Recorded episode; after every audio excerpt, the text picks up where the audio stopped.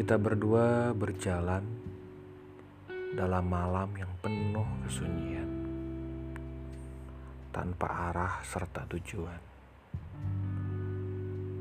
Hanya perasaan memberi petunjuk jalan ke mana arah kita akan mencari perhentian sejenak, atau diam sedikit lebih lama dari kemarin malam di parkiran stasiun tua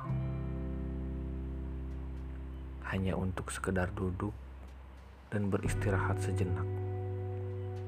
Lalu bercerita tentang kemarin yang tidak selalu bersahabat dan tentang esok yang begitu sulit untuk kita mengerti.